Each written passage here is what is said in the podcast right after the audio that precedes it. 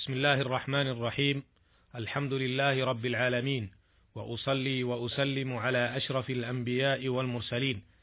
نبينا محمد وعلى آله وأصحابه أجمعين. والتابعين ومن تبعهم بإحسان إلى يوم الدين. أما بعد أيها المستمعون الكرام السلام عليكم ورحمة الله وبركاته. تحدثنا في الحلقة السابقة عما رواه الشيخان عن أبي قتادة الحارث بن ربعي الأنصاري رضي الله عنه أنه قال قال رسول الله صلى الله عليه وسلم إذا دخل أحدكم المسجد فلا يجلس حتى يصلي ركعتين وعرفنا ما في هذا الحديث الجليل من فوائد ودروس وأحكام تتعلق بحكم الداخل إلى المسجد.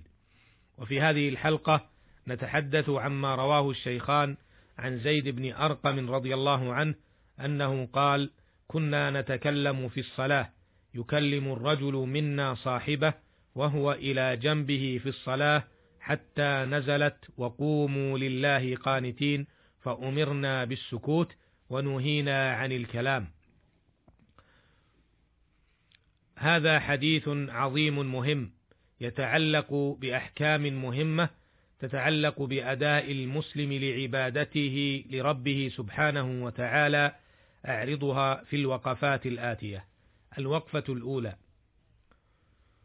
ذكر في هذا الحديث قوله تعالى وقوموا لله قانتين قال العلامة ابن دقيق العيد رحمه الله القنوت يستعمل في معنى الطاعة وفي معنى الإقرار بالعبودية والخضوع والدعاء وطول القيام والسكوت. وفي كلام بعضهم ما يفهم منه أنه موضوع للمشترك.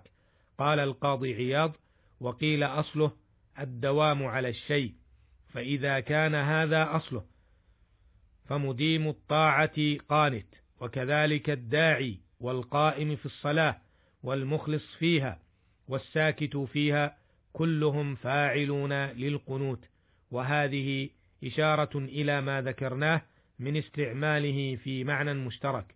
ثم قال لفظ الراوي يشعر بأن المراد بالقنوت في الآية السكوت لما دل عليه لفظ حتى التي للغاية. انتهى كلامه رحمه الله. الوقفة الثانية. قوله في الحديث فأمرنا بالسكوت ونهينا عن الكلام. هل يفيد هذا النهي كل كلام؟ هذا ما أجاب عنه الحافظ ابن دقيق العيد رحمه الله بقوله يقتضي أن ما يسمى كلاما فهو منهي عنه وما لا يسمى كلاما فدلالة الحديث قاصرة في النهي عنه. وقد اختلف الفقهاء في أشياء هل تبطل الصلاة أم لا؟ كالنفخ والتنحنح بغير علة وحاجة وكالبكاء والذي يقتضيه القياس أن ما سمي كلاما فهو داخل تحت اللفظ. انتهى كلامه رحمه الله.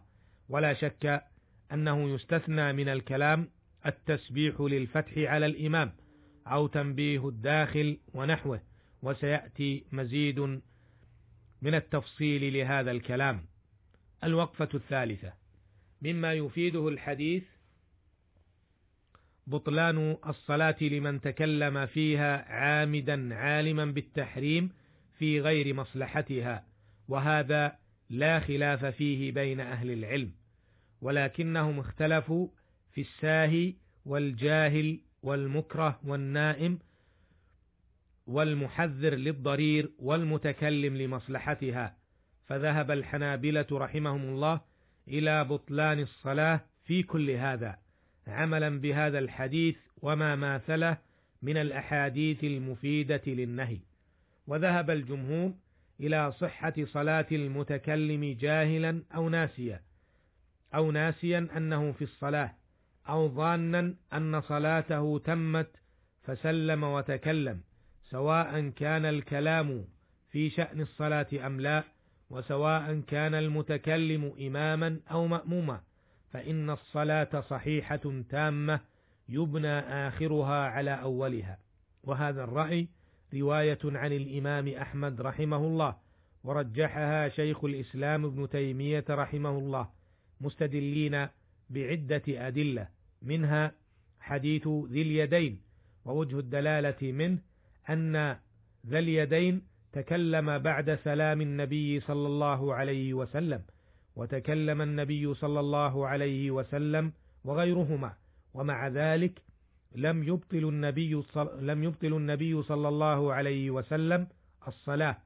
وكذلك ما رواه مسلم عن معاوية بن الحكم بينما أنا أصلي مع النبي صلى الله عليه وسلم. إذ عطس رجل من القوم فقلت يرحمك الله. فرماني القوم بأبصارهم فقلت واثك له ما شأنكم تنظرون؟ فجعلوا يضربون بأيديهم على أفخاذهم فرأيتهم يصمتونني لكني سكت. فلما صلى رسول الله صلى الله عليه وسلم دعاه ثم قال له إن هذه الصلاة لا يصلح فيها شيء من كلام الناس. فلم يأمره الرسول صلى الله عليه وسلم بالإعادة. ويعضد هذا قول الرسول صلى الله عليه وسلم عفي عن أمتي الخطأ والنسيان وما استكرهوا عليه. وقال أصحاب هذا القول إن حديث أمرنا بالسكوت ونهينا عن الكلام محمول على العامد العالم بالتحريم والله أعلم. الوقفة الرابعة. سبق معنا في القول الثاني أن في الوقف سبق معنا في الوقفة الثانية أن الحديث يفيد النهي عما يسمى كلاما ولكن اختلف أهل العلم في مثل النحنحة والنفخ والأنين والانتحاب ونحو ذلك هل هل تبطل الصلاة أم لا. فالمشهور من مذهب الشافعية والحنابلة أن كل هذه الأشياء تبطل الصلاة إذا انتظم منه حرفان فإن لم ينتظم إلا حرفا واحدا أو كان الانتحاب من خشية الله أو التنحنح لحاجة فلا يبطل الصلاة. والقول الثاني وهو مذهب الإمام مالك ورواية عن الإمام أحمد عدم بطلان الصلاة من هذه الأشياء ولو بان منها حرفان لأنها ليست من جنس الكلام فلا يمكن قياسها على الكلام. واستدلوا أيضا بما رواه الإمام أحمد وابن ماجه وغيرهما عن علي رضي الله عنه أنه قال كان لي من رسول الله صلى الله عليه وسلم مدخلان بالليل والنهار فإذا دخلت عليه وهو يصلي تنحنح وهذا يدل على عدم بطلانها من التنحنح واختار هذا القول شيخ الإسلام ابن تيمية رحمه الله.